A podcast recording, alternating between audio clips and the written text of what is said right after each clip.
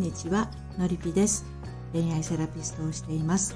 えー、アラサーからのですね恋活婚活女子のの応援をしているんですけれども今日はですねうんと恋活婚活友達に彼氏ができても心から喜べない、えー、私ってっていうことでお話をしていきたいと思うんですがあのこのことは公式サイトのコラムの方にも書いてある内容ではありますがね、えー、今日はあの声でお届けをしていきます。一緒に婚活を頑張っていた友達に彼氏ができた。ね、あの、私も言ってた、あの、同じ婚活パーティーだったと。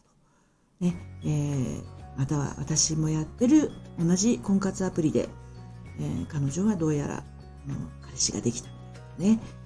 で、あの、私はこんなに頑張ってるのに全然出会えない。だけど友達はっていうふうに、あの、仲良くしている友達に彼氏ができたこと。ね、本当は一緒に喜びたいんだけど、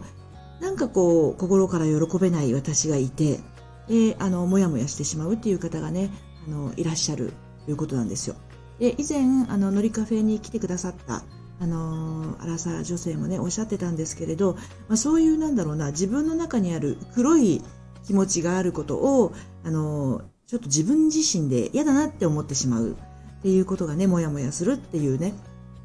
えー、そういった、なんていうのかな、心配材料になっていたということなんですが、あのその時私の方でお伝えしたのはですね、黒くていいと思うということですね。あと、妬んでもいいよっていうことを、あの、お伝えをしました。あの、自分の中に湧いてきた感情を、まずは一旦受け止めてあげないと、あの、自分自身がね、拗ねてしまうんですよ。うん。あの、ですので、あなたの心に湧いてきた友達に彼ができたことへの思い、まあ、それがたとえあの腹黒い思いだったり、妬ましい思いだったり、えー、そんな場合でも受け止めるということですね。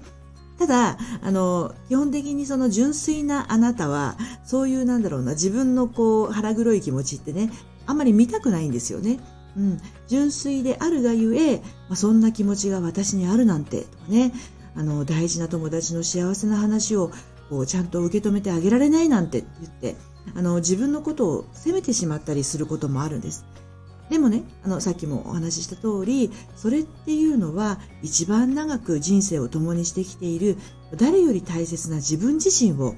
否定していることでもあるんです。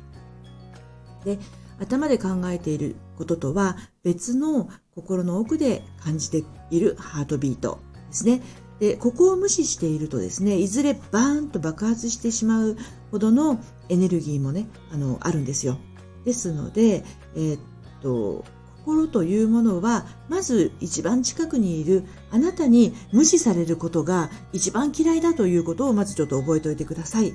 なので、ここで、あの、あなたができることは、うん、あなたが何より一番近くにいるあなた自身と仲良くするための一歩としてね、受け入れるっていうことです。えー、腹黒い自分も、妬んでいる自分も、あ、そうなんだねっていうふうにね、受け止めてあげることです。だってもう実際そこにあるんだし、そういう思いがもう生まれてしまってるわけですからね。友達に彼氏ができたっていうことを心から喜べないでいる自分っていうものがそこにいるわけですからね。あのー、なんでなんだろうってね、思うかもしれないけど、良かったねって思う自分以外の存在を認めてあげると、本当はどう思っているのかがね、見えてきます。で、本当はどう感じているかっていうのを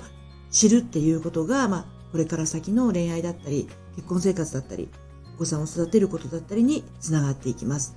えー、本当のとこどう感じているっていうものがわからないと、我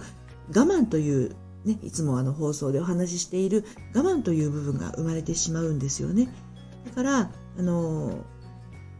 一緒にね、婚活を頑張ってきた友達からね、彼氏ができたっていうことを聞いた瞬間に、どんな気持ちが生まれてきたかっていうのが本当の気持ちになるので、そこをですね、まず自分の答えとして、あの、あるものとして受け止めるっていうことが大事なんです。で、そういうふうに本当の自分の気持ちをね、作ってあげることで、あの、自分自身とどんどん仲良くなっていくことができますので、えー、これからね、あなたにも彼氏ができるという時に、あの、その彼のことをね、純粋に感じる気持ちっていうものも生まれます。はい。で、友達とあの、なんていうのかな、友達に、あの、彼氏ができちゃうとね、もう一つ思いがあるんですよ。寂しいっていうね。えー、その乗りカフェにいらっしゃった方が思い出したのは、そっか、友達が彼氏ができちゃったら、今まで一緒に遊びに行ったりしていたけれど、そういった時間がなくなっちゃうなっていう、そういった寂しさも感じましたということだったんですね。ただね、本当のお友達であれば、彼氏とあなたというものは全然別物になりますので、あの、彼氏ができたとしてもあなたのことをないがしろにしたりとか、そういうふうにすることはありません。大丈夫です。はい。で、このことについては公式サイトのコラムにもあの書いておりますので、あのもしもうちょっとね、ゆっくりあの文章でも読んでみたいなという方は、そちらの方もご覧になってみてください。それではまた。さようなら。